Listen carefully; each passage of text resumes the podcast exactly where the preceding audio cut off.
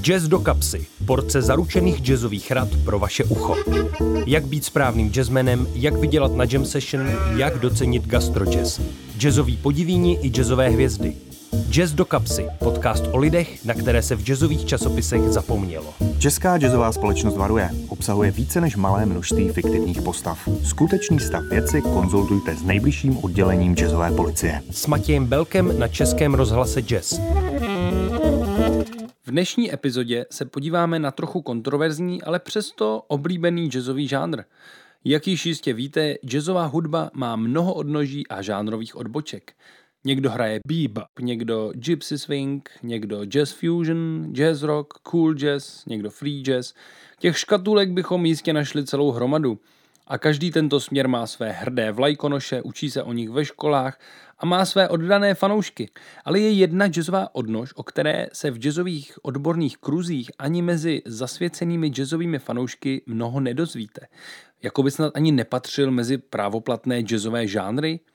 Řeč je o takzvaném gastrojazzu. Tento jazzový žánr se přitom těší velké oblibě a ani si, milí posluchači, nedokážete představit, jak velké procento jazzmenů se na něj specializuje. Rozhovor u klavíru. O problematice gastrojazzu si dnes popovídáme s docentem Petrem Karbanem, hudebním vědcem a publicistou, který nedávno na toto téma napsal úspěšnou knihu Gastrojazz, jak chutnají synkopy. Pane docente, děkuji, že jste přijal pozvání do našeho pořadu. Jak byste vůbec definoval pojem gastrojazz? Jaké jsou jeho zásadní poznávací znaky? Gastrojazz je v podstatě složenina dvou pojmů. Gastro, gastronomie v překladu znamená věda o žaludku. V širším pojetí je to nauka o vztahu kultury a potravy s dopadem na pohodu a zdraví organismu. No a jazz, to předpokládám, bude milý posluchači znát. Gastrojazz je tedy typ jazzu, který je vhodný pro konzumaci jídla. Tedy základní poznávací znamení gastrojazzu je, že u něj lidé konzumují nějaké jídlo. Ne ani tak samotní hudebníci, jako spíše publikum.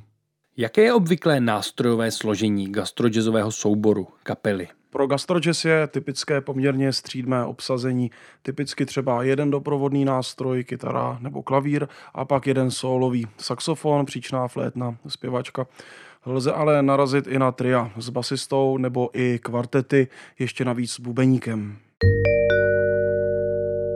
Jak jsem už našim posluchačům naznačoval, gastrojazz je žánr, který byť je odbornou veřejností trochu opomíjený, má mnoho protagonistů a existuje až překvapivé množství míst, kde se často a pravidelně provozuje. Co je to za místa, na kterých se hrává gastrojazz?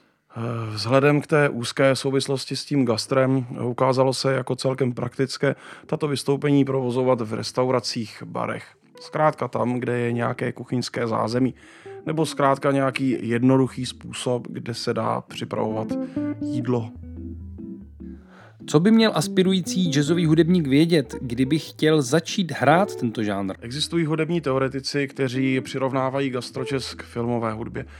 Eh, a já si myslím, že je to docela trefné, protože, jak se říká, ta nejlepší filmová hudba je ta, o které nevíte.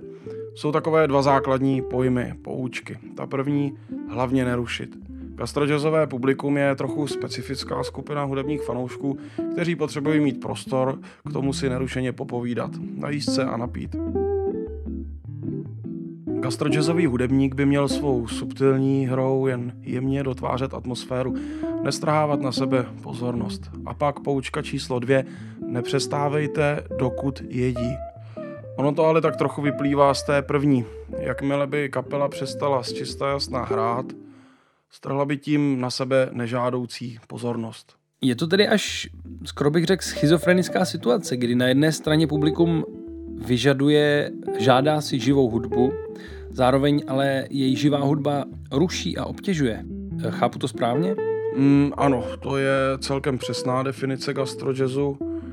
E, I proto často gastrojazzoví hudebníci svou hudbu provozují na lodích, třeba i zde v Praze na Vltavě, je to proto, že posluchač nemůže uniknout. Zaplatil si za večer s živou hudbou, zaplatil. Tak ne, že bude utíkat. I když chystá se prý nějaká regulace, Bohužel míváme celkem častá utonutí. Může se tedy stát, že gastrojazz upadne v nemilost zcela? Bohužel pověstná smyčka se stahuje. Gastrojazzoví hudebníci už hrávají hlavně na soukromých akcích a oslavách. To jsou spíš takové záminky, aby mohli hrát. V patách jim navíc není jen státní policie kvůli těm utonutím, rušení nočního klidu a tak dále, ale bohužel i policie jazzová. To vede k tomu, že se čelní představitelé gastrojazzu bojí veřejně přiznat, že ho provozují. Stává se z toho takový nový underground, jazzový dissent. No, budeme tedy gastrojazzovým hudebníkům držet palce. Děkuji vám, pane docente, za návštěvu v našem pořadu a my pojďme dál. Čeká nás Lik týdne. Lik týdne. Dnes jsem se vydal na jeden pražský parník a mým hostem je legenda gastrojazzové kytary Mirek Líťo Holý. Líťo, eh, zastil jsem tě těsně před vyplutím a vidím, že už se tady začíná jíst. Eh, jak se cítíš takhle před koncertem? Jako nej, nejsem nervózní. Jsem v klidu. No a jaký je tvůj oblíbený lik? Máš nějaký oblíbený lik? Musím nahodit, jo. No, ještě nesmíme moc rušit, jo. Ale tohle prostě. Víš, to můžeš použít i v sole, i v doprovodu prostě.